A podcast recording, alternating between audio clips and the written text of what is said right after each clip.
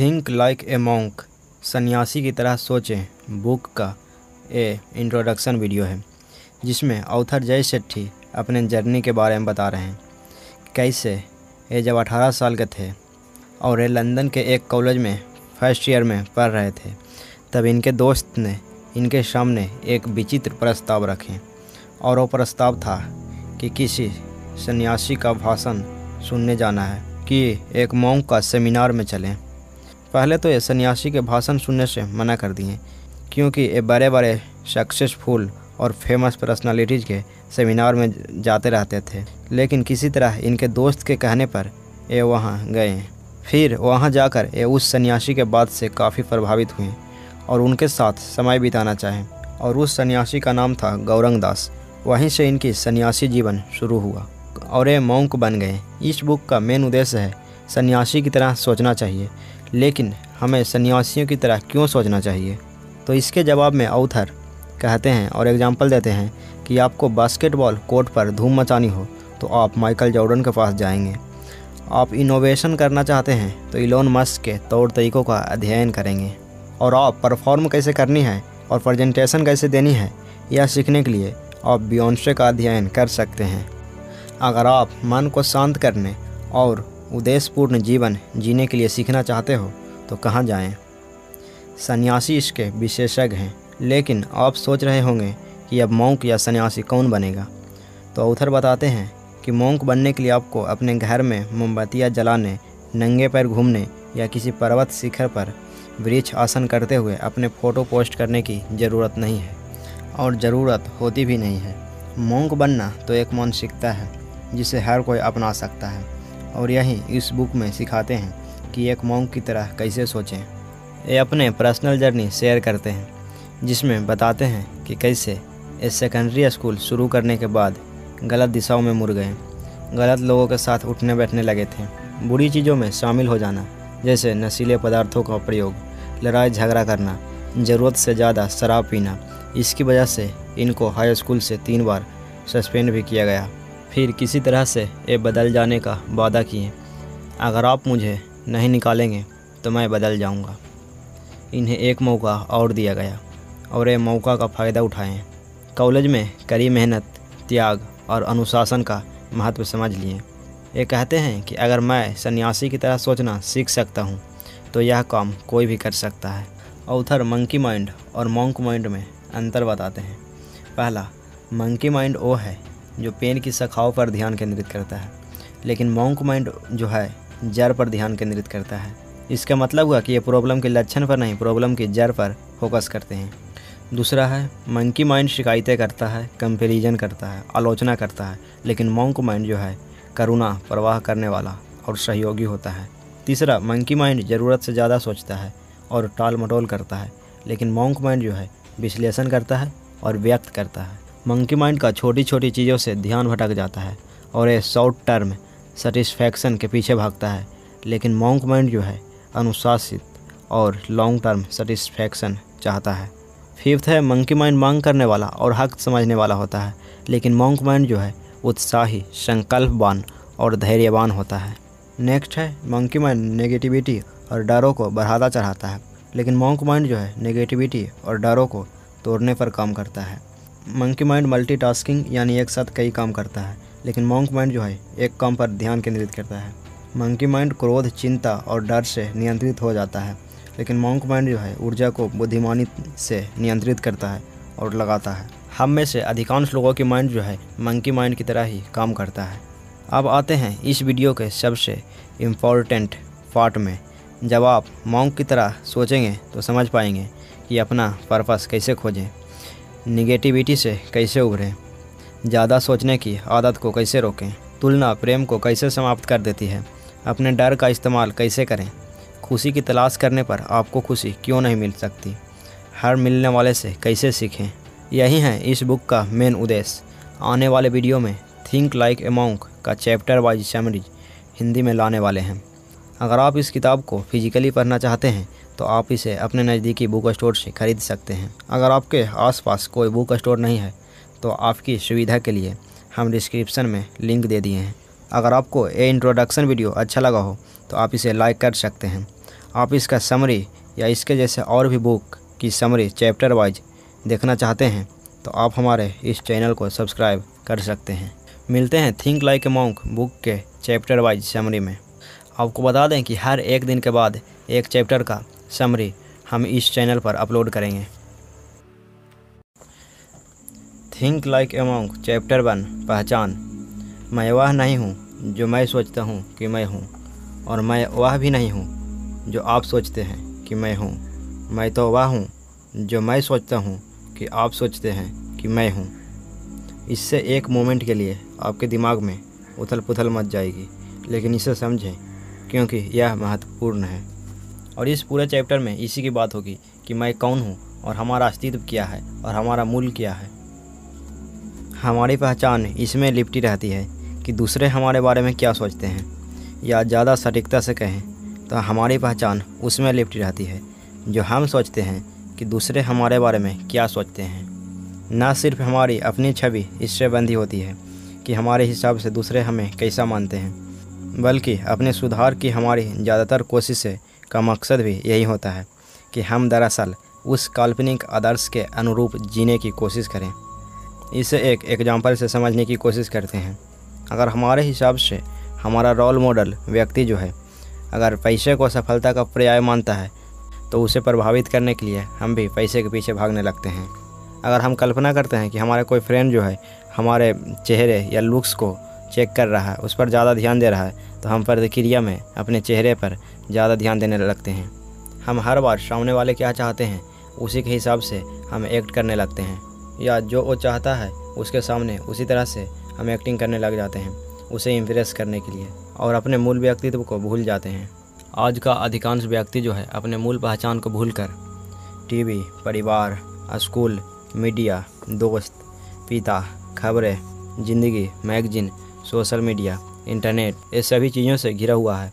और वो सोच नहीं पा रहे हैं कि मैं कौन हूँ और मेरा मूल क्या है। इस ट्रैप से बचने का और एक मीनिंगफुल जीवन जीने का एकमात्र तरीका इस शोर को बाहर रखना और अंदर देखना है और यही सन्यासी मस्तिष्क को बनाने की दिशा में पहला कदम है। बाहरी प्रभाव जो है हमारे सच्चे स्वयं को, हमारे अपने ओरिजिनलिटी को कैसे धुंधला करते हैं, इसे समझाने के लिए औथर को इनके गुरु एक स्टोर रूम में ले गए जहाँ वर्षों से ऐसी किताबें और सामान से भरे बक्से रखे हैं, जो उपयोग में नहीं आते हैं। बाकी का आश्रम हमेशा साफ़ सुथरा रहता है, लेकिन इस जगह पर धूल भरी है और घने जाले भी लगे हैं। इनसे बड़े सन्यासी जो होते हैं, इन्हें एक दर्पण तक ले जाते हैं और पूछते हैं, तुम्हें क्या दिखाई देता है? दर्पण पर धूल की मोटी परत जमी हुई है, इसलिए ये अपना प्रतिबिंब तक नहीं देख सकते थे। ये बात ये कह देते हैं, जिस पर सन्यासी सिर हिलाते हैं फिर वे अपने चौके की बाँस से कांच को साफ़ कर देते हैं। धूल का बवंडर इनके चेहरे से टकराता है और इनकी आँखों में जलन होने लगती है और इनके गले में धूल भर जाती है। तो इनसे जो बड़े सन्यासी हैं, इन्हें कहते हैं, तुम्हारी पहचान एक ऐसा दर्पण है, जो धूल से छिप गया है। जब तुम पहली बार दर्पण में देखते हो तो तुम कौन हो और तुम किसे महत्व देते हो? यह सच्चाई छिप जाती है। हो सकता है कि इसे साफ़ करना आनंददायक ना हो। लेकिन जब तक धूल नहीं हटेगी, तब तक तुम कभी अपना सच्चा प्रतिबिंब नहीं देख सकते। ये तो सिर्फ़ एक एग्ज़ाम्पल था। इसी तरह से हमारे खुद की ओरिजिनलिटी को internet TV social media media हर दिन हमारे मूल को धुंधला कर रहे हैं। मीडिया आपके मन से खेलता है। हमारा मन जो है, जहाँ पर भी अटेंशन आता है, वहीं हमारे मूलों को प्रभावित करता है। जो फ़िल्में हम देखते हैं, जो म्यूज़िक हम सुनते हैं, जो किताबें हम पढ़ते हैं वो टीवी शो जो हम बहुत ही सबकॉन्शियस देखते हैं। जिन लोगों को हम ऑनलाइन या ऑफलाइन फॉलो करते हैं, आपकी न्यूज़ फ़ीड में जो होता है, वह आपके मस्तिष्क को पोषण देता है। चाहे वह अच्छा हो या बुरा, इन सभी प्रभावों का हम पर कितना असर होता है, उसे मापना मुश्किल हो सकता है। क्योंकि जिस संसार में हम रहते हैं, वह लगातार खुलकर या छुपकर इस तरह के सुझाव देता रहता है कि हमें किन चीज़ों की इच्छा करनी चाहिए और हमें कैसे जीना चाहिए। और हमें अपने बारे में कैसे विचार रखने चाहिए कि हम कौन हैं। तो इससे बचने के लिए ऑथर जो है, हमें ऑब्ज़र्व करना और एग्जामिन करने का सलाह देते हैं। और यही सन्यासी की तरह सोचने की कुंजी है। जब हम व्यस्त होते हैं तो हम अपने विचारों का विश्लेषण नहीं कर सकते और अपने मस्तिष्क की पड़ताल नहीं कर सकते। तो ऑथर हमें तीन तरीके बताते हैं, जिनसे हम इससे बच सकते हैं। पहला सुझाव है, हर दिन बैठकर ये सोचें कि आपका दिन कैसा गुजरा और आप कौन सी भावनाएँ महसूस कर रहे हैं। मैं दूसरा सुझाव है, आप किसी ऐसी जगह पर जाएँ जहाँ आप पहले कभी नहीं गए हैं, ताकि आप एक अलग परिवेश में अपनी पड़ताल कर सकें। यह पार्क या लाइब्रेरी या कोई भी जगह हो सकती है, जहाँ आप इससे पहले कभी नहीं गए हैं। तीसरा सुझाव है, किसी ऐसी चीज़ में शामिल हो जो आपके लिए मीनिंगफुल है, कोई हॉबी परोपकारी संस्था या राजनीतिक मुहिम। तो अब आते हैं इस चैप्टर के नेक्स्ट पार्ट में। अपने लाइफ का ऑडिट करें। अपने जीवन का ऑडिट करने के लिए ये तीन चीज़ पर टेस्ट करने की ज़रूरत है। पहला, समय। दूसरा मीडिया तीसरा, पैसा। पहला, समय। सबसे पहले तो आइए इस बात का कैलकुलेशन कर लेते हैं कि जब आप सोते नहीं हैं या काम नहीं करते हैं तो आप अपने समय का क्या करते हैं? रिसर्चर्स ने पाया कि हमारे जीवन के अंत तक औसतन हम में से हर व्यक्ति बिस्तर पर 33 साल बिताएगा। जिनमें से सात साल हम सोने की कोशिश करेंगे। एक साल और चार महीने एक्सरसाइज करने में लगाएँगे और तीन साल से ज़्यादा समय वेकेशन में लगाएँगे। अगर आप फीमेल हैं तो आप तैयार होने में 136 दिन बिताएँगी। अगर आप पुरुष हैं तो यह संख्या घट कर एक छियालीस दिन हो जाती है। ज़ाहिर है यह सिर्फ़ एक कैलकुलेशन है। आप अपने समय का ऑडिट करने के लिए इस तरीका को आजमा सकते हैं। एक सप्ताह तक यह निगरानी करें कि आप इन चीज़ों में कितना समय खर्च करते हैं। पहला, परिवार। दूसरा फ्रेंड्स तीसरा स्वास्थ्य और फोर्थ स्वयं। आप इनमें से जिन क्षेत्रों में सबसे ज़्यादा समय बिताते हैं, ये वही होने चाहिए, जिन्हें आप सबसे ज़्यादा मूल्यवान या महत्वपूर्ण मानते हैं। आप जिस चीज़ को सबसे ज़्यादा इम्पोर्टेंट समझते हैं, उसी चीज़ में आपको अपना सबसे ज़्यादा समय बिताना चाहिए। दूसरा है मीडिया। जब आप अपने समय का ऑडिट किए तो बिना किसी शक के एक बात तो तय है कि मीडिया को पढ़ने या देखने में आपका काफ़ी समय लगा था। रिसर्चर्स का अनुमान है कि हम में से हर व्यक्ति औसतन जीवन के 11 साल से ज़्यादा समय टीवी और सोशल मीडिया देखने में बिताते हैं। मीडिया के कई रूप हैं, लेकिन क्या हम में से ज़्यादातर लोग फ़िल्मों, टीवी या मैगजीन या सोशल मीडिया में ज़्यादा समय नहीं लगा रहे हैं? मीडिया को ऑडिट करने के लिए आपको सेटिंग्स में जाना है और सेटिंग्स में जाकर स्क्रीन टाइम रिपोर्ट दिया गया रहता है, उस पर आप नज़र डाल सकते हैं और इसे आप चेक कर सकते हैं। इससे आपको दिख जाएगा कि आप सोशल मीडिया, गेम्स, मेल और ब्राउजिंग में कितना समय खर्च कर रहे हैं। अगर आपको लगता है कि आप ये सब में ज़्यादा समय खर्च कर रहे हैं तो आप अपने लिए एक लिमिट भी तय कर सकते हैं, या फिर आप इसके लिए किसी मोबाइल एप्लीकेशन डाउनलोड कर सकते हैं। तीसरा है मनी। समय की तरह ही आप यह भी देख सकते हैं कि आप अपना पैसा कैसे खर्च कर रहे हैं, ताकि आपको यह पता चल जाए कि आप इसे अपने जीवन मूल्यों के अनुरूप खर्च कर रहे हैं। सोशल मीडिया पर मैंने पोस्ट देखे, जिनमें खर्च think like a monk chapter two negativity नकारात्मकता। एक बुरा राजा था, जो एक अच्छे राजा से मिलने गया। जब वे रात में भोजन करने बैठे तो बुरे राजा ने अपनी प्लेट अच्छे राजा की प्लेट से बदल ली। जब अच्छे राजा ने कारण पूछा तो बुरे राजा ने जवाब दिया, हो सकता है आपने इस भोजन में जहर मिला दिया हो। यह सुनकर अच्छा राजा हंसा। यह देखकर बुरा राजा और भी ज़्यादा घबरा गया, और उसने एक बार फिर प्लेटें बदल ली। वह सोचने लगा कि शायद उसे दोहरा धोखा दिया जा रहा है। अच्छे राजा ने बस अपना सिर हिलाया और अपने सामने की प्लेट से खाना शुरू कर दिया। बुरे राजा ने उस रात एक कोर भी नहीं खाया। इस कहानी से हमें ये पता चलता है कि बुरा राजा भूखा रह जाता है, जो पहले ही शक करता है और नकारात्मक अनुमान लगा लेता है कि क्या हो सकता है। और इस पूरे चैप्टर में नेगेटिविटी की ही बात होगी कि ये क्या है और इससे हम कैसे बच सकते हैं। यह है सात types of negative people negative लोगों के प्रकार पहला, शिकायत करने वाले, जो कहते हैं, यह मेरी ज़िंदगी का सबसे बुरा दिन है। जो समाधान की तलाश किए बिना लगातार शिकायत करते रहते हैं। कि जीवन एक समस्या है, जिसे सुलझाना असंभव नहीं तो मुश्किल ज़रूर है। दूसरा, खारिज करने वाले, जो प्रशंसा को घुमा देते हैं। उसे आप कहोगे कि आप आज अच्छा दिख रहे हो तो इसे वो इस तरह से घुमा कर कर देंगे। आपका मतलब है, कल मैं बुरा दिख रहा था। आप इसको कुछ भी बोलेंगे तो वो किसी तरह से इसे खारिज कर देगा। तीसरा पराजित या हारा हुआ, जो सोचते हैं कि ये दुनिया उनके खिलाफ है, वो अपनी प्रॉब्लम का दोष दूसरों पर देते हैं। फोर्थ क्रिटिक्स आलोचना करने वाला। अगर कोई इनकी ओपिनियन से सहमत नहीं है तो उनको क्रिटिसाइज करते हैं। इनको लगता है कि मैं ही सही हूँ। फिफ्थ मांग करने वाला। इनको अपनी लिमिट का एहसास होता है, लेकिन फिर भी ये दूसरों पर दबाव डालते हैं। जो कहते हैं, मुझे अपना ज़्यादा समय दो।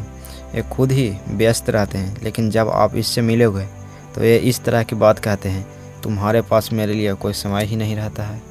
सिक्स, प्रतिस्पर्धी, जो अपनी तुलना दूसरों से करते हैं। ये लोग दूसरों को नियंत्रित करते हैं और चालाकी करते हैं, ताकि वे खुद को या अपने चुने हुए ऑप्शन को बेहतर दिखा सकें। वे इतने ज़्यादा दर्द में होते हैं कि वे दूसरों को भी नीचे खींचना चाहते हैं। इन लोगों के आसपास रहते वक्त प्रायः हमें अपनी सफलताओं को कम करके दिखाना पड़ता है, क्योंकि हम जानते हैं कि वे उनकी कद्र नहीं कर सकते। और सातवा है कंट्रोलर जो निगरानी करते हैं और निर्देश देने की कोशिश करते हैं कि उनके मित्र या पार्टनर कैसे समय गुजारे, किसके साथ उठे बैठे और कौन से विकल्प चुने। ये लोगों को कंट्रोल करना चाहते हैं। तो यही है सात टाइप के नेगेटिव लोग जो आपके आसपास हर जगह मिल जाएँगे। ये सात टाइप्स के नेगेटिव लोगों के बारे में जानने के बाद आपके जान पहचान के व्यक्ति के बारे में आपको लग रहा होगा कि ये इस कैटेगरी में आते हैं और उस टाइप में आते हैं। लेकिन सबसे इम्पोर्टेंट बात कि किसी को भी निगेटिव होने का पहचान नहीं देना है। उस पर नेगेटिव का लेवल नहीं लगाना है। हम सभी में किसी न किसी प्रकार से या रूप में नेगेटिविटी भरा हुआ है। फ़र्क सिर्फ़ इतना है कि कोई शिकायत करता है और कोई कंपेयर करता है। कोई भी नेगेटिविटी से पूरी तरह से सुरक्षित नहीं होता। है जैसा कि हम जानते हैं कि अस्पताल में डॉक्टर लोग भी बीमार पड़ते हैं। कोई भी रोग से पूरी तरह सुरक्षित नहीं होता। है इसलिए किसी दूसरे रोग वाले रोगी की आलोचना मत करो। किसी के आदर्श होने की अपेक्षा मत करो। यह मत सोचो कि तुम खुद आदर्श हो। नेगेटिविटी के बारे में आपको सबसे पहले ये समझना चाहिए। पहला, कि नेगेटिविटी हर जगह है जब आप जागते हैं, आपके बिखरे हुए बाल काफ़ी बुरे दिखते हैं। ऑफ़िस जाते समय किसी ड्राइवर की वजह से ट्रैफ़िक की हरी बत्ती लाल हो जाती है, क्योंकि वह मोबाइल पर मैसेज करने में जुटा है। रेडियो पर खबरें कल से भी ज़्यादा बुरी है। इसी तरह से नेगेटिविटी हर दिन हम पर हमला करती है। कोई हैरानी नहीं है कि हम नेगेटिविटी देखते हैं सुनते और बांटते हैं, क्योंकि यह लाजमी है। दिन में हमें जो छोटी छोटी खुशियाँ मिली, उनके बजाय अपने कष्ट और दुख ज़्यादा बताते हैं। हम अपनी तुलना पड़ोसियों से करते हैं। मित्रों के पीठ पीछे उनके बारे में ऐसी बातें कहते हैं, जो हम उनके सामने कभी नहीं कहते। सोशल मीडिया पर लोगों की आलोचना करते हैं, बहस करते हैं, धोखा देते हैं। देखिए, कोई भी नेगेटिव होने का इरादा नहीं रखता है, या इसका प्लान नहीं बनाता है। मेरे ख्याल से कोई भी उठते ही यह नहीं सोचता होगा, आज मैं दूसरों लोगों को कैसे नीचा दिखा सकता हूँ? और इसमें समझने वाली बात यह है कि नकारात्मकता हर जगह होती है, और दूसरा है कि नकारात्मकता संक्रामक होती है। हमारे आसपास जितनी ज़्यादा नकारात्मकता रहती है, हम भी उतने ही ज़्यादा नकारात्मक बन जाते हैं। हम सोचते हैं कि शिकायत करने से हमें अपने गुस्से को ठंडे करने में मदद मिलेगी। और हमें रिवर्स बाहरी नेगेटिविटी का इस्तेमाल करके नकारात्मक लोगों से निपटने की कुछ तरीका बताते हैं। पहला, निष्पक्ष अवलोकनकर्ता बने। नकारात्मकता किसी की पहचान नहीं, बल्कि एक लक्षण है। किसी व्यक्ति की सच्ची प्रकृति बादलों से ढक सकती है, लेकिन जिस तरह सूरज बादलों के पीछे हमेशा मौजूद रहता है, उसी तरह उस व्यक्ति की सच्ची प्रकृति भी मौजूद होती है। सिर्फ़ दिखाई नहीं देती। नकारात्मक ऊर्जा फैलाने वाले लोगों से पेश आते समय हमें इस बात को याद रखना चाहिए। जिस तरह हम यह नहीं चाहेंगे कि कोई हमारे सबसे बुरे पलों के आधार पर हमारा मूल्यांकन करें, उसी तरह हमें भी दूसरों के साथ ऐसा ना करने के बारे में सावधान रहना चाहिए। जब कोई आपको आहत करता है तो ऐसा इसलिए है क्योंकि वे खुद आहत है। उनकी चोट बस छलक रही है, उन्हें सहायता की ज़रूरत है। और जैसा दलाई लामा कहते हैं, अगर आप कर सकें तो दूसरों की मदद करें। अगर आप यह नहीं कर सकते तो कम से कम उनका नुकसान ना करें। दूसरा तरीका है धीरे धीरे पीछे हटें। स्थिति को समझने के बाद हम नकारात्मक ऊर्जा से निपटने के लिए बेहतर तैयार होते हैं। सबसे सरल प्रतिक्रिया यह है कि हम धीरे धीरे पीछे हट जाएँ। The heart of Buddha teaching में बौद्ध सन्यासी तिक न्यांत हन लिखते हैं। छोड़ने से हमें स्वतंत्रता मिलती है और स्वतंत्रता खुशी की एकमात्र शर्त है। यदि अपने दिल में हम किसी चीज़ से अभी भी चिपके हुए हैं, क्रोध, चिंता या वस्तुएँ तो हम स्वतंत्र नहीं हो सकते। इन्हें माइंडफुलनेस का जनक कहा जाता है। तीसरा है principle of twenty five by पचहत्तर, पच्चीस पचहत्तर का सिद्धांत। आपके जीवन में जितने भी नकारात्मक व्यक्ति हैं, उनसे तीन गुना ज़्यादा प्रेरक लोग रखें, यानी एक पर तीन अनुपात। मैं अपने आसपास ऐसे लोगों को रखने की कोशिश करता हूँ, जो किसी न किसी मायने में मुझसे बेहतर हो, ज़्यादा खुश, ज़्यादा आध्यात्मिक आदि। खेल की तरह जीवन में भी बेहतर खिलाड़ियों के आसपास रहने से आप विकास करने के लिए प्रेरित होते हैं। मेरा मतलब यह नहीं है कि आप अपने हर फ्रेंड्स पर नकारात्मक या प्रेरक का ठप्पा लगा दें। मैं तो बस यह कहना चाहता हूँ कि आपका कम से कम पचहत्तर परसेंट समय ऐसे लोगों के साथ बीतना चाहिए जो आपको नीचे गिराने के बजाय ज़्यादा प्रेरित करते हो। जिनसे आप प्रेम करते हैं उनके साथ केवल समय न बिताएँ बल्कि उनके साथ विकास करें। किसी क्लास में जाएँ, पुस्तक पढ़ें वर्कशॉप में जाएँ। फोर्थ है समय आवंटित करें। यदि आप नकारात्मकता को हटा नहीं सकते तो इसे कम करने का एक और तरीका यह है कि आप इसे नियंत्रित करें। यह तय कर लें कि आप किसी व्यक्ति की ऊर्जा के आधार पर उसे कितना समय देते हैं। हमारे सामने कुछ चैलेंजेस तो सिर्फ़ इसलिए आती है, क्योंकि हम उन्हें खुद को चैलेंज करने की अनुमति देते हैं। कुछ लोग ऐसे हो सकते हैं जिन्हें आप महीने में केवल एक घंटे के लिए झेल सकते हैं, कुछ को एक दिन के लिए, कुछ को एक सप्ताह के लिए। शायद आप एक मिनट वाले व्यक्ति को भी जानते होंगे। विचार करें कि उनके साथ कितना समय बिताना आपके लिए सर्वश्रेष्ठ है और फिर उस समय सीमा को पार न करें। और पांचवा है कि तारनहार ना बने। इसका मतलब हुआ कि यदि किसी को सिर्फ़ आपके ध्यान की ज़रूरत है तो आप ज़्यादा ऊर्जा खर्च किए बिना सुन सकते हैं। यदि हम प्रॉब्लम को सुलझाने वाला बनने की कोशिश करते हैं, तब अगर लोग हमारी सलाह नहीं मानते हैं तो हमें दिक्कत होती है। किसी दूसरे के मुँह के दांत मत गिनो। इसका मतलब है कि किसी समस्या को सुलझाने की तब तक कोशिश न करें, जब तक कि आप में आवश्यक योग्यताएँ न हो।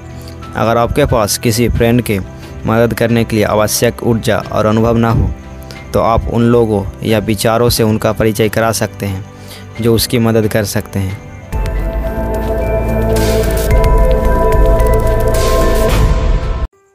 Think like a chapter three डर फियर इस चैप्टर का शुरुआत महात्मा बुद्ध का एक कोट से होता है, जो है, डर मृत्यु को नहीं रोकता है यह जीवन को रोकता है।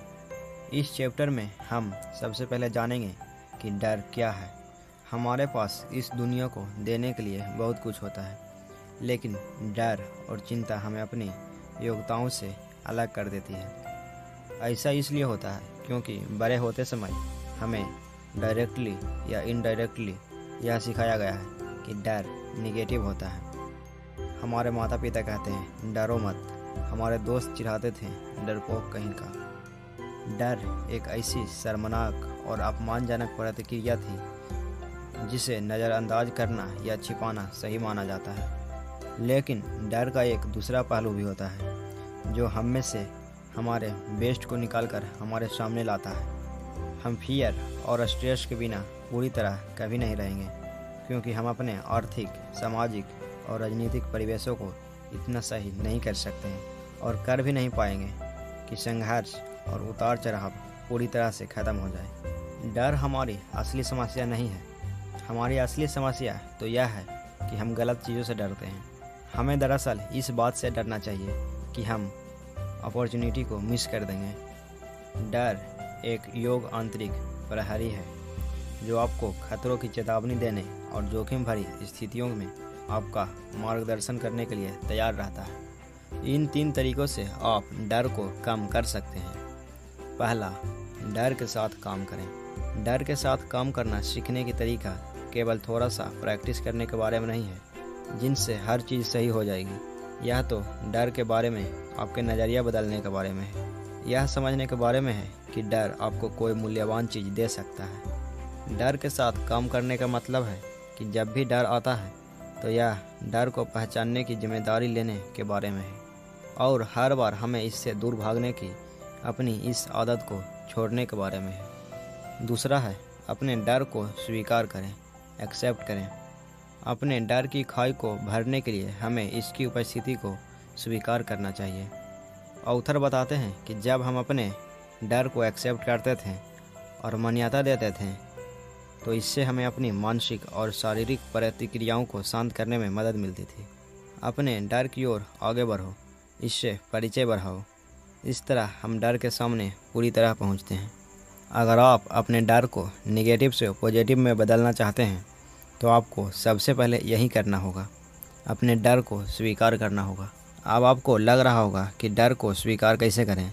तो डर को स्वीकार करने के लिए अपने डर को रेटिंग दें। इसके लिए एक लाइन खींचें, जिसमें एक तरफ़ ज़ीरो हो, एक तरफ़ दस हो। इस लाइन को खींचने के बाद वह सबसे बुरी चीज़ क्या है, जिसकी आप कल्पना कर सकते हैं? इसे इस लाइन पर दस की रेटिंग दें। अब इसके कॉन्टेक्स्ट में अपने वर्तमान डर को रेटिंग दें। बस इतना सा करने से ही आपको सही दृष्टिकोण मिल सकता है। आप कोई भी डर को पहचान सकते हैं। कि ये कितना बड़ा है और इसकी रियलिटी क्या है। या ये डर है भी या सिर्फ़ हम सोच रहे हैं। जब भी आप अपने मन में डर को आते हुए महसूस करें तो इसे रेटिंग दें। तीसरा तरीका है, डर के पैटर्न खोजें। अपने डर को एक्सेप्ट करने के साथ साथ हमें इसके इंटीमेसी स्थापित करनी होगी। इसका मतलब है कि हमें ऐसी स्थितियों को पहचानना होगा, जहाँ यह नियमित रूप से नज़र आता है। अपने डर से एक शक्तिशाली प्रश्न पूछें, क्या मैं इसलिए डर रहा हूँ कि दूसरे मुझे किस तरह देखेंगे? वे मेरे बारे में क्या सोचेंगे? इससे एक अंदाज़ा लग जाएगा कि ये जो डर है, वो किस कारण से है। डर हम नहीं हैं।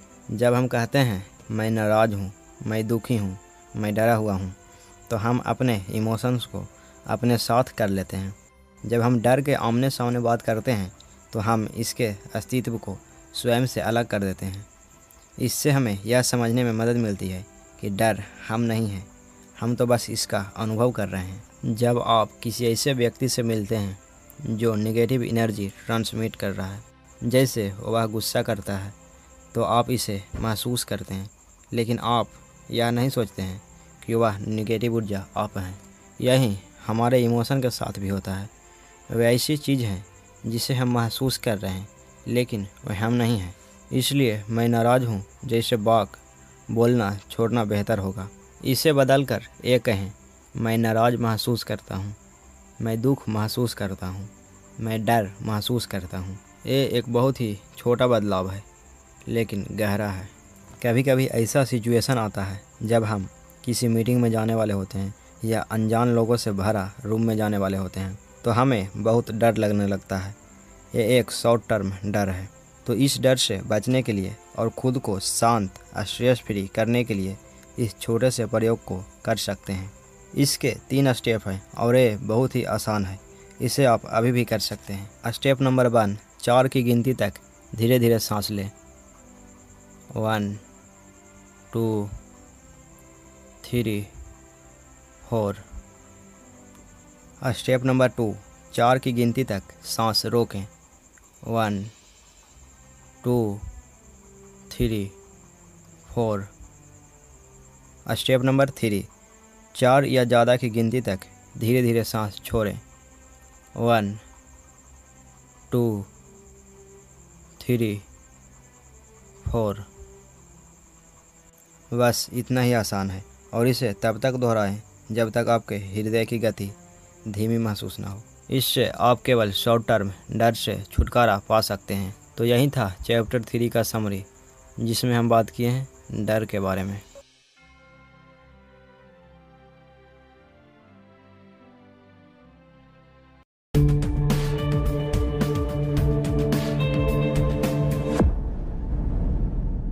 थिंक लाइक ए मॉन्क सन्यासी की तरह सोचें बुक का ए इंट्रोडक्शन वीडियो है, जिसमें ऑथर जय सेट्ठी अपने जर्नी के बारे में बता रहे हैं, कैसे ये जब 18 साल के थे और ये लंदन के एक कॉलेज में फ़र्स्ट ईयर में पढ़ रहे थे, तब इनके दोस्त ने इनके सामने एक विचित्र प्रस्ताव रखे।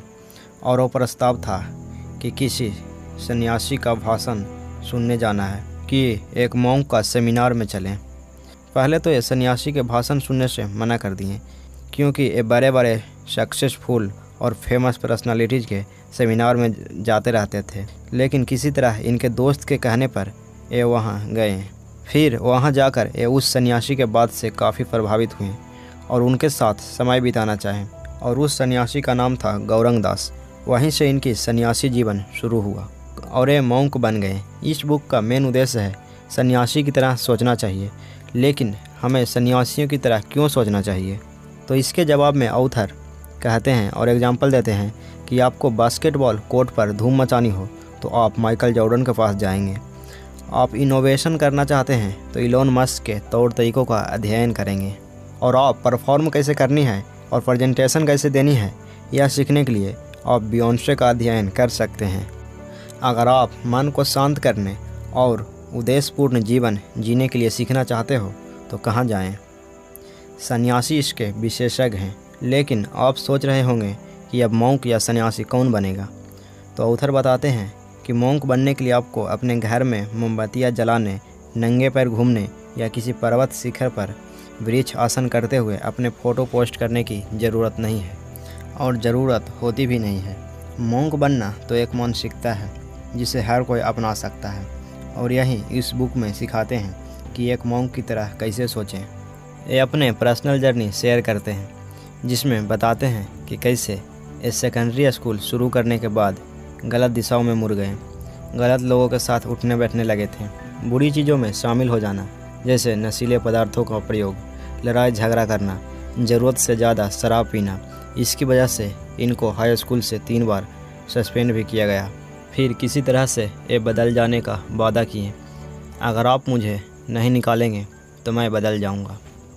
इन्हें एक मौका और दिया गया, और ये मौका का फ़ायदा उठाएँ। कॉलेज में कड़ी मेहनत, त्याग और अनुशासन का महत्व समझ लिए। ये कहते हैं कि अगर मैं सन्यासी की तरह सोचना सीख सकता हूँ तो यह काम कोई भी कर सकता है। ऑथर मंकी माइंड और मॉन्क माइंड में अंतर बताते हैं। पहला, मंकी माइंड वो है जो पेन की शाखाओं पर ध्यान केंद्रित करता है, लेकिन मॉन्क माइंड जो है, जड़ पर ध्यान केंद्रित करता है। इसका मतलब हुआ कि ये प्रॉब्लम के लक्षण पर नहीं, प्रॉब्लम की जड़ पर फोकस करते हैं। दूसरा है मंकी माइंड शिकायतें करता है कंपेरिजन करता है, आलोचना करता है, लेकिन मॉन्क माइंड जो है, करुणा, प्रवाह करने वाला और सहयोगी होता है। तीसरा मंकी माइंड ज़रूरत से ज़्यादा सोचता है और टाल मटोल करता है, लेकिन मॉन्क माइंड जो है, विश्लेषण करता है और व्यक्त करता है। मंकी माइंड का छोटी छोटी चीज़ों से ध्यान भटक जाता है और ये शॉर्ट टर्म सेटिस्फैक्शन के पीछे भागता है, लेकिन मॉन्क माइंड जो है, अनुशासित और लॉन्ग टर्म सेटिस्फैक्शन चाहता है। फिफ्थ है मंकी माइंड मांग करने वाला और हक समझने वाला होता है। लेकिन मॉन्क माइंड जो है, उत्साही, संकल्पवान और धैर्यवान होता है। नेक्स्ट है मंकी माइंड नेगेटिविटी और डरों को बढ़ाता चढ़ाता है। लेकिन मॉन्क माइंड जो है नेगेटिविटी और डरों को तोड़ने पर काम करता है। मंकी माइंड मल्टीटास्किंग यानी एक साथ कई काम करता है। लेकिन मॉन्क माइंड जो है, एक काम पर ध्यान केंद्रित करता है। मंकी माइंड क्रोध, चिंता और डर से नियंत्रित हो जाता है। लेकिन मॉन्क माइंड जो है, ऊर्जा को बुद्धिमानी से नियंत्रित करता है और लगाता है। हम में से अधिकांश लोगों की माइंड जो है मंकी माइंड की तरह ही काम करता है। अब आते हैं इस वीडियो के सबसे इम्पोर्टेंट पार्ट में। जब आप मॉन्क की तरह सोचेंगे तो समझ पाएँगे कि अपना पर्पस कैसे खोजें निगेटिविटी से कैसे उभरें, ज़्यादा सोचने की आदत को कैसे रोकें, तुलना प्रेम को कैसे समाप्त कर देती है, अपने डर का इस्तेमाल कैसे करें खुशी की तलाश करने पर आपको खुशी क्यों नहीं मिल सकती? हर मिलने वाले से कैसे सीखें? यही है इस बुक का मेन उद्देश्य।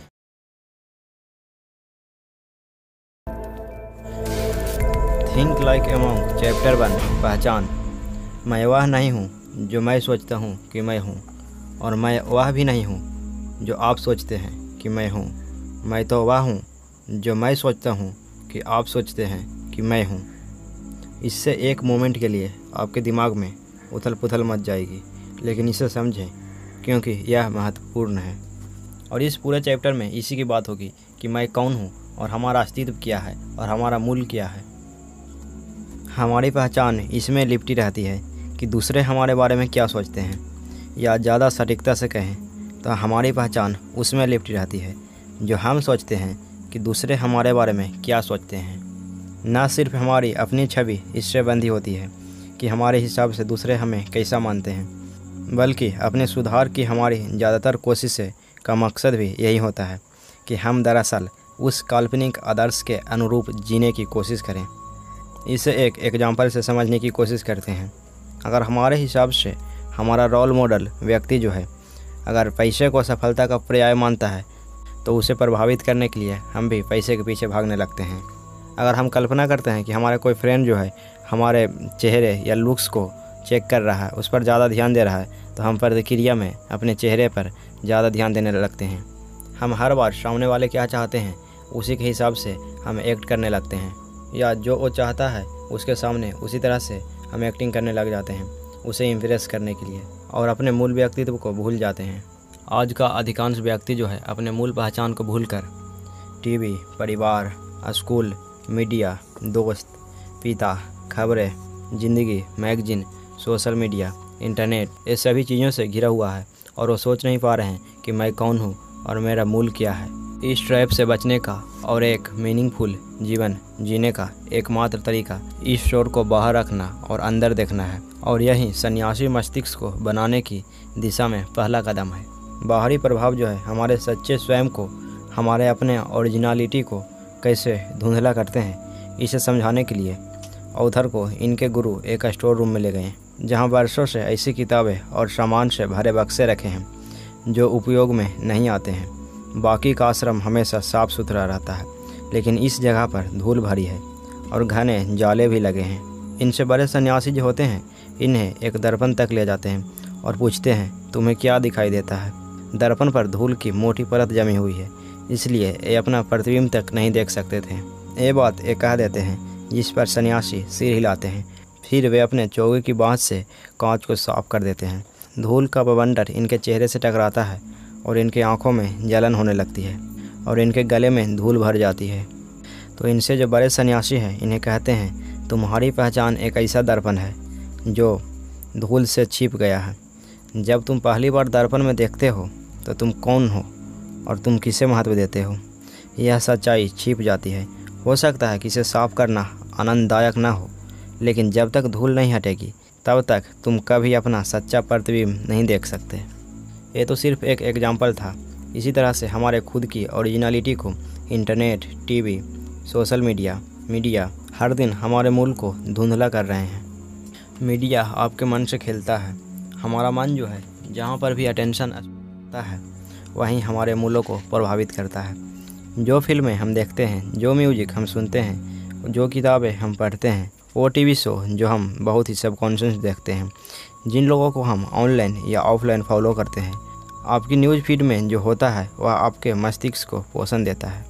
चाहे वह अच्छा हो या बुरा, इन सभी प्रभावों का हम पर कितना असर होता है, उसे मापना मुश्किल हो सकता है, क्योंकि जिस संसार में हम रहते हैं, वह लगातार खुलकर या छुपकर इस तरह के सुझाव देता रहता है कि हमें किन चीज़ों की इच्छा करनी चाहिए और हमें कैसे जीना चाहिए और हमें अपने बारे में कैसे विचार रखने चाहिए कि हम कौन हैं। तो इससे बचने के लिए ऑथर जो है, हमें ऑब्ज़र्व करना और एग्जामिन करने का सलाह देते हैं। और यही सन्यासी की तरह सोचने की कुंजी है। जब हम व्यस्त होते हैं तो हम अपने विचारों का विश्लेषण नहीं कर सकते और अपने मस्तिष्क की पड़ताल नहीं कर सकते। तो ऑथर हमें तीन तरीके बताते हैं, जिनसे हम इससे बच सकते हैं।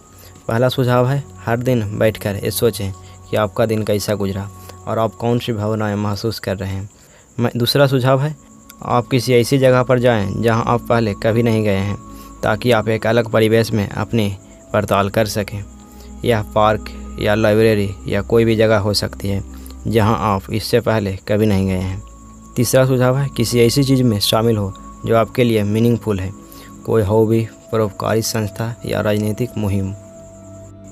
तो अब आते हैं इस चैप्टर के नेक्स्ट पार्ट में। अपने लाइफ का ऑडिट करें। अपने जीवन का ऑडिट करने के लिए ये तीन चीज़ पर टेस्ट करने की ज़रूरत है। पहला, समय। दूसरा, मीडिया। तीसरा, पैसा। पहला, समय। सबसे पहले तो आइए इस बात का कैलकुलेशन कर लेते हैं कि जब आप सोते नहीं हैं या काम नहीं करते हैं तो आप अपने समय का क्या करते हैं? रिसर्चर्स ने पाया कि हमारे जीवन के अंत तक औसतन हम में से हर व्यक्ति बिस्तर पर 33 साल बिताएगा, जिनमें से सात साल हम सोने की कोशिश करेंगे, एक साल और चार महीने एक्सरसाइज करने में लगाएँगे, और तीन साल से ज़्यादा समय वेकेशन में लगाएँगे। अगर आप फीमेल हैं तो आप तैयार होने में 136 दिन बिताएँगी। अगर आप पुरुष हैं तो यह संख्या घट कर एक छियालीस दिन हो जाती है। ज़ाहिर है, यह सिर्फ़ एक कैलकुलेशन है। आप अपने समय का ऑडिट करने के लिए इस तरीका को आजमा सकते हैं। एक सप्ताह तक यह निगरानी करें कि आप इन चीज़ों में कितना समय खर्च करते हैं। पहला, परिवार। दूसरा फ्रेंड्स तीसरा, स्वास्थ्य। और फोर्थ, स्वयं। आप इनमें से जिन क्षेत्रों में सबसे ज़्यादा समय बिताते हैं, ये वही होने चाहिए जिन्हें आप सबसे ज़्यादा मूल्यवान या महत्वपूर्ण मानते हैं। आप जिस चीज़ को सबसे ज़्यादा इम्पोर्टेंट समझते हैं, उसी चीज़ में आपको अपना सबसे ज़्यादा समय बिताना चाहिए। दूसरा है मीडिया जब आप अपने समय का ऑडिट किए तो बिना किसी शक के एक बात तो तय है कि मीडिया को पढ़ने या देखने में आपका काफ़ी समय लगा था। रिसर्चर्स का अनुमान है कि हम में से हर व्यक्ति औसतन जीवन के 11 साल से ज़्यादा समय टीवी और सोशल मीडिया देखने में बिताते हैं। मीडिया के कई रूप हैं, लेकिन क्या हम में से ज़्यादातर लोग फ़िल्मों, टीवी या मैगजीन या सोशल मीडिया में ज़्यादा समय नहीं लगा रहे हैं? मीडिया को ऑडिट करने के लिए आपको सेटिंग्स में जाना है। और सेटिंग्स में जाकर स्क्रीन टाइम रिपोर्ट दिया गया रहता है, उस पर आप नज़र डाल सकते हैं। और इसे आप चेक कर सकते हैं। इससे आपको दिख जाएगा कि आप सोशल मीडिया गेम्स मेल और ब्राउजिंग में कितना समय खर्च कर रहे हैं। अगर आपको लगता है कि आप ये सब में ज़्यादा समय खर्च कर रहे हैं तो आप अपने लिए एक लिमिट भी तय कर सकते हैं। या फिर आप इसके लिए किसी मोबाइल एप्लीकेशन डाउनलोड कर सकते हैं। तीसरा है मनी समय की तरह ही आप यह भी देख सकते हैं कि आप अपना पैसा कैसे खर्च कर रहे हैं। ताकि आपको यह पता चल जाए कि आप इसे अपने जीवन मूल्यों के अनुरूप खर्च कर रहे हैं। सोशल मीडिया पर मैंने पोस्ट देखे, जिनमें खर्च और हमारी प्राथमिकताओं की तुलना की गई थी। इसके बाद मैं यह सोचने लगा कि हम अपने समय और पैसे को किस तरह खर्च करते हैं वह किस तरह हमारे मूल्यों को उजागर करता है। साठ मिनट का टीवी शो एक झटके में चला गया। माता पिता के साथ साठ मिनट का लंच यह कभी ख़त्म नहीं होगा।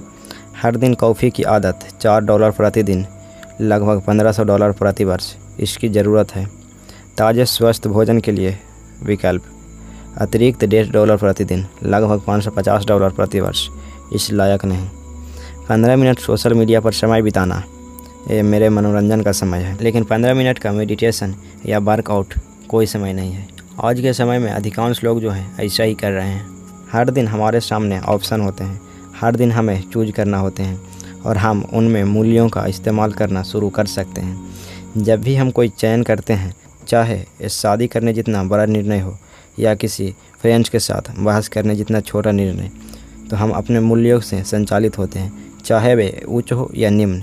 नेक्स्ट है, दूसरों के शोर को अनसुना ना करें, बल्कि नज़रअंदाज करें। एक बार जब आप दूसरों की ओपिनियन अपेक्षाओं और जिम्मेदारियों के शोर को बाहर रखना सीख लेते हैं तो आप संसार को अलग आँखों से देखेंगे। आप जिन लोगों के आसपास रहते हैं, उनसे आपको अपने जीवन मूल्यों से चिपके रहने और अपने लक्ष्य हासिल करने में मदद मिलती है। आप मिलकर विकास करते हैं। अगर आप फास्ट रनिंग करना चाहते हैं तो आप उन लोगों के साथ नहीं रहते हैं जो स्लो दौड़ते हैं। अगर आप ज़्यादा आध्यात्मिक बनना चाहते हैं तो दूसरे आध्यात्मिक लोगों के साथ अपने अभ्यास का विस्तार करें। आप जिनके साथ रहते हैं, उसे ऑडिट करने के लिए आप इसे आजमा सकते हैं। उन लोगों की सूची बनाएँ, जिनके साथ आप एक सप्ताह में सबसे ज़्यादा समय बिताते हैं।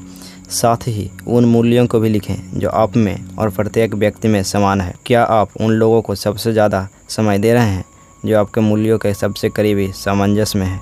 अगर आप अपने मूल्यों पर प्रश्न किए बिना ही ज़िंदगी गुजार रहे हैं तो आप आसानी से इस बात से प्रभावित हो जाएँगे कि दूसरों के हिसाब से आपको क्या करना चाहिए। जब आप खुद को जगह और स्थिरता देते हैं तो आप धूल साफ़ करके खुद को देख सकते हैं। दूसरों की आँखों से नहीं, बल्कि भीतर से, अपने मूल्यों को पहचानने और उन्हें अपना मार्गदर्शन बनाने से आपको बाहरी प्रभावों को फ़िल्टर करने या साफ़ करने में मदद मिलेगी। तो ये था चैप्टर वन का समरी इस चैप्टर में हमने ये जाने कि बाहरी प्रभाव हमारे सच्चे स्वयं को कैसे धुंधला करते हैं और हमारे मूल कहाँ से आते हैं। मीडिया आपके मन से कैसे खेलता है और आप अपने जीवन का ऑडिट कैसे कर सकते हैं, इसके लिए आपको तीन चीज़ों की टेस्ट करने की ज़रूरत है। पहला, समय, दूसरा, मीडिया और तीसरा, पैसा। और सबसे इम्पोर्टेंट चीज़ कि दूसरों के शोर को अनसुना ना करें, बल्कि नज़रअंदाज करें।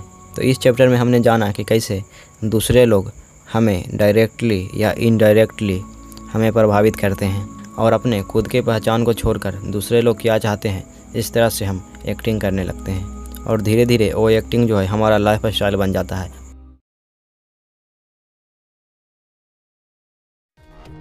Think like a monk chapter two negativity नकारात्मकता। एक बुरा राजा था जो एक अच्छे राजा से मिलने गया। जब वे रात में भोजन करने बैठे तो बुरे राजा ने अपनी प्लेट अच्छे राजा की प्लेट से बदल ली। जब अच्छे राजा ने कारण पूछा तो बुरे राजा ने जवाब दिया, हो सकता है आपने इस भोजन में जहर मिला दिया हो। यह सुनकर अच्छा राजा हंसा। यह देखकर बुरा राजा और भी ज़्यादा घबरा गया और उसने एक बार फिर प्लेटें बदल ली। वह सोचने लगा कि शायद उसे दोहरा धोखा दिया जा रहा है। अच्छे राजा ने बस अपना सिर हिलाया और अपने सामने की प्लेट से खाना शुरू कर दिया। बूढ़े राजा ने उस रात एक कोर भी नहीं खाया। इस कहानी से हमें ये पता चलता है कि बुरा राजा भूखा रह जाता है।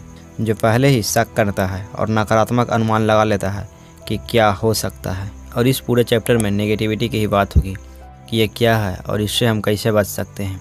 यह है सात types of negative people negative लोगों के प्रकार। पहला, शिकायत करने वाले, जो कहते हैं, यह मेरी ज़िंदगी का सबसे बुरा दिन है। जो समाधान की तलाश किए बिना लगातार शिकायत करते रहते हैं कि जीवन एक समस्या है, जिसे सुलझाना असंभव नहीं तो मुश्किल ज़रूर है। दूसरा खारिज करने वाले जो प्रशंसा को घुमा देते हैं, उसे आप कहोगे कि आप आज अच्छा दिख रहे हो तो इसे वो इस तरह से घुमा कर कर देंगे। आपका मतलब है, कल मैं बुरा दिख रहा था। आप इसको कुछ भी बोलेंगे तो वो किसी तरह से इसे खारिज कर देगा। तीसरा, पराजित या हारा हुआ, जो सोचते हैं कि ये दुनिया उनके खिलाफ है, वो अपनी प्रॉब्लम का दोष दूसरों पर देते हैं। फोर्थ, क्रिटिक्स, आलोचना करने वाला। अगर कोई इनकी ओपिनियन से सहमत नहीं है तो उनको क्रिटिसाइज करते हैं। इनको लगता है कि मैं ही सही हूँ। फिफ्थ मांग करने वाला। इनको अपनी लिमिट का एहसास होता है, लेकिन फिर भी ये दूसरों पर दबाव डालते हैं, जो कहते हैं, मुझे अपना ज़्यादा समय दो। ये खुद ही व्यस्त रहते हैं, लेकिन जब आप इससे मिलोगे तो ये इस तरह की बात कहते हैं, तुम्हारे पास मेरे लिए कोई समय ही नहीं रहता है। सिक्स प्रतिस्पर्धी, जो अपनी तुलना दूसरों से करते हैं। ये लोग दूसरों को नियंत्रित करते हैं और चालाकी करते हैं। ताकि वे खुद को या अपने चुने हुए ऑप्शन को बेहतर दिखा सकें। वे इतने ज़्यादा दर्द में होते हैं कि वे दूसरों को भी नीचे खींचना चाहते हैं। इन लोगों के आसपास रहते वक्त प्रायः हमें अपनी सफलताओं को कम करके दिखाना पड़ता है, क्योंकि हम जानते हैं कि वे उनकी कदर नहीं कर सकते। और सातवा है कंट्रोलर जो निगरानी करते हैं और निर्देश देने की कोशिश करते हैं कि उनके मित्र या पार्टनर कैसे समय गुजारे, किसके साथ उठे बैठे और कौन से विकल्प चुने। ये लोगों को कंट्रोल करना चाहते हैं। तो यही है सात टाइप के नेगेटिव लोग, जो आपके आसपास हर जगह मिल जाएँगे। ये सात टाइप्स के नेगेटिव लोगों के बारे में जानने के बाद, आपके जान पहचान के व्यक्ति के बारे में आपको लग रहा होगा कि ये इस कैटेगरी में आते हैं और उस टाइप में आते हैं। लेकिन सबसे इम्पोर्टेंट बात कि किसी को भी नेगेटिव होने का पहचान नहीं देना है। उस पर नेगेटिव का लेवल नहीं लगाना है। हम सभी में किसी न किसी प्रकार से या रूप में नेगेटिविटी भरा हुआ है। फ़र्क सिर्फ़ इतना है कि कोई शिकायत करता है और कोई कंपेयर करता है। कोई भी नेगेटिविटी से पूरी तरह से सुरक्षित नहीं होता है। जैसा कि हम जानते हैं कि अस्पताल में डॉक्टर लोग भी बीमार पड़ते हैं। कोई भी रोग से पूरी तरह सुरक्षित नहीं होता है। इसलिए किसी दूसरे रोग वाले रोगी की आलोचना मत करो। किसी के आदर्श होने की अपेक्षा मत करो। यह मत सोचो कि तुम खुद आदर्श हो। नेगेटिविटी के बारे में आपको सबसे पहले ये समझना चाहिए। पहला, कि नेगेटिविटी हर जगह है। जब आप जागते हैं, आपके बिखरे हुए बाल काफ़ी बुरे दिखते हैं। ऑफ़िस जाते समय किसी ड्राइवर की वजह से ट्रैफ़िक की हरी बत्ती लाल हो जाती है, क्योंकि वह मोबाइल पर मैसेज करने में जुटा है। रेडियो पर खबरें कल से भी ज़्यादा बुरी है। इसी तरह से नेगेटिविटी हर दिन हम पर हमला करती है। कोई हैरानी नहीं है कि हम नेगेटिविटी देखते, सुनते और बांटते हैं। क्योंकि यह लाजमी है। दिन में हमें जो छोटी छोटी खुशियाँ मिली, उनके बजाय अपने कष्ट और दुख ज़्यादा बताते हैं। हम अपनी तुलना पड़ोसियों से करते हैं। मित्रों के पीठ पीछे उनके बारे में ऐसी बातें कहते हैं, जो हम उनके सामने कभी नहीं कहते। सोशल मीडिया पर लोगों की आलोचना करते हैं, बहस करते हैं, धोखा देते हैं। देखिए, कोई भी नेगेटिव होने का इरादा नहीं रखता है, या इसका प्लान नहीं बनाता है। मेरे ख्याल से कोई भी उठते ही यह नहीं सोचता होगा। आज मैं दूसरों लोगों को कैसे नीचा दिखा सकता हूँ? और इसमें समझने वाली बात यह है कि नकारात्मकता हर जगह होती है। और दूसरा है कि नकारात्मकता संक्रामक होती है। हमारे आसपास जितनी ज़्यादा नकारात्मकता रहती है, हम भी उतने ही ज़्यादा नकारात्मक बन जाते हैं। हम सोचते हैं कि शिकायत करने से हमें अपने गुस्से को ठंडे करने में मदद मिलेगी। और उधर हमें रिवर्स बाहरी नेगेटिविटी का इस्तेमाल करके नकारात्मक लोगों से निपटने की कुछ तरीका बताते हैं। पहला, निष्पक्ष अवलोकनकर्ता बने। नकारात्मकता किसी की पहचान नहीं, बल्कि एक लक्षण है। किसी व्यक्ति की सच्ची प्रकृति बादलों से ढक सकती है, लेकिन जिस तरह सूरज बादलों के पीछे हमेशा मौजूद रहता है, उसी तरह उस व्यक्ति की सच्ची प्रकृति भी मौजूद होती है, सिर्फ़ दिखाई नहीं देती। नकारात्मक ऊर्जा फैलाने वाले लोगों से पेश आते समय हमें इस बात को याद रखना चाहिए। जिस तरह हम यह नहीं चाहेंगे कि कोई हमारे सबसे बुरे पलों के आधार पर हमारा मूल्यांकन करें, उसी तरह हमें भी दूसरों के साथ ऐसा ना करने के बारे में सावधान रहना चाहिए।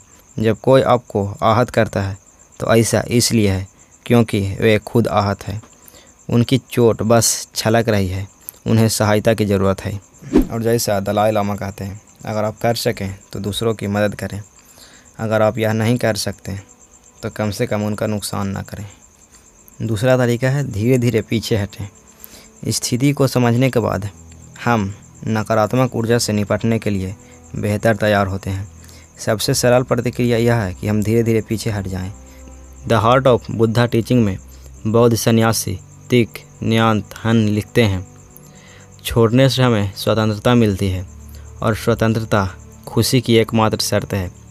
यदि अपने दिल में हम किसी चीज़ से अभी भी चिपके हुए हैं, क्रोध, चिंता या वस्तुएँ तो हम स्वतंत्र नहीं हो सकते।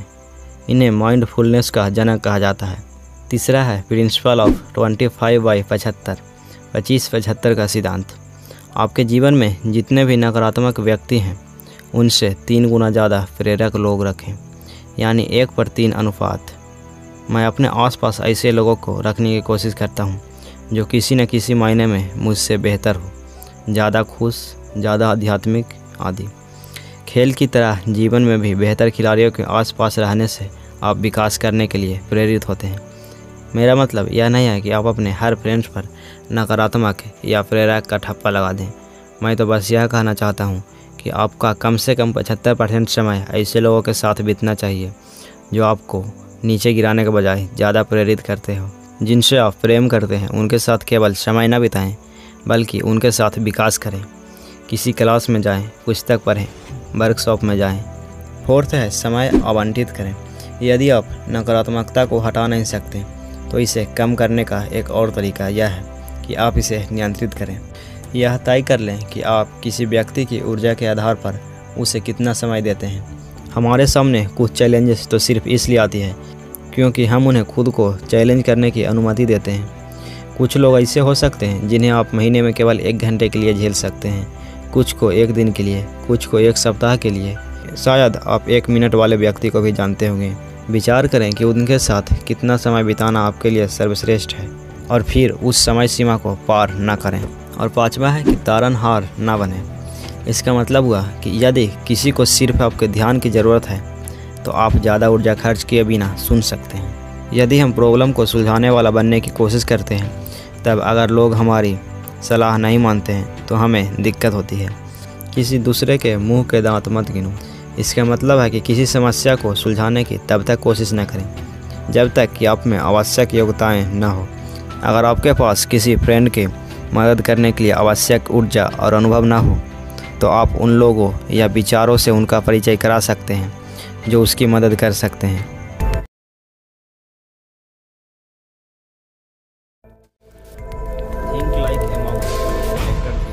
डर फियर इस चैप्टर का शुरुआत महात्मा बुद्ध का एक कोट से होता है जो है डर मृत्यु को नहीं रोकता है यह जीवन को रोकता है। इस चैप्टर में हम सबसे पहले जानेंगे कि डर क्या है। हमारे पास इस दुनिया को देने के लिए बहुत कुछ होता है। लेकिन डर और चिंता हमें अपनी योग्यताओं से अलग कर देती है। ऐसा इसलिए होता है क्योंकि बड़े होते समय हमें डायरेक्टली या इनडायरेक्टली यह सिखाया गया है कि डर निगेटिव होता है। हमारे माता पिता कहते हैं, डरो मत। हमारे दोस्त चिढ़ाते थे, डरपोक कहीं का। डर एक ऐसी शर्मनाक और अपमानजनक प्रतिक्रिया थी, जिसे नज़रअंदाज करना या छिपाना सही माना जाता है। लेकिन डर का एक दूसरा पहलू भी होता है, जो हम में से हमारे बेस्ट को निकालकर हमारे सामने लाता है। हम फियर और स्ट्रेस के बिना पूरी तरह कभी नहीं रहेंगे, क्योंकि हम अपने आर्थिक, सामाजिक और राजनीतिक परिवेशों को इतना सही नहीं कर सकते हैं और कर भी नहीं पाएँगे कि संघर्ष और उतार चढ़ाव पूरी तरह से ख़त्म हो जाए। डर हमारी असली समस्या नहीं है।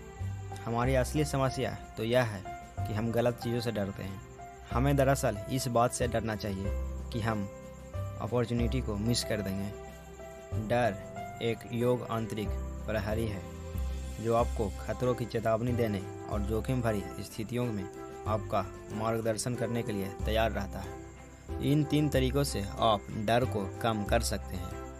पहला, डर के साथ काम करें। डर के साथ काम करना सीखने की तरीका केवल थोड़ा सा प्रैक्टिस करने के बारे में नहीं है जिनसे हर चीज़ सही हो जाएगी। यह तो डर के बारे में, आपके नज़रिया बदलने के बारे में है।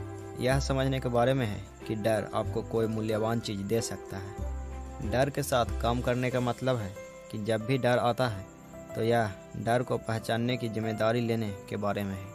और हर बार हमें इससे दूर भागने की अपनी इस आदत को छोड़ने के बारे में है। दूसरा है, अपने डर को स्वीकार करें एक्सेप्ट करें। अपने डर की खाई को भरने के लिए हमें इसकी उपस्थिति को स्वीकार करना चाहिए।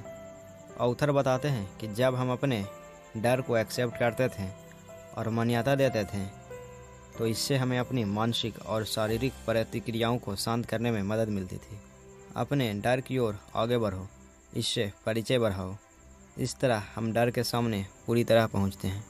अगर आप अपने डर को निगेटिव से पॉजिटिव में बदलना चाहते हैं तो आपको सबसे पहले यही करना होगा।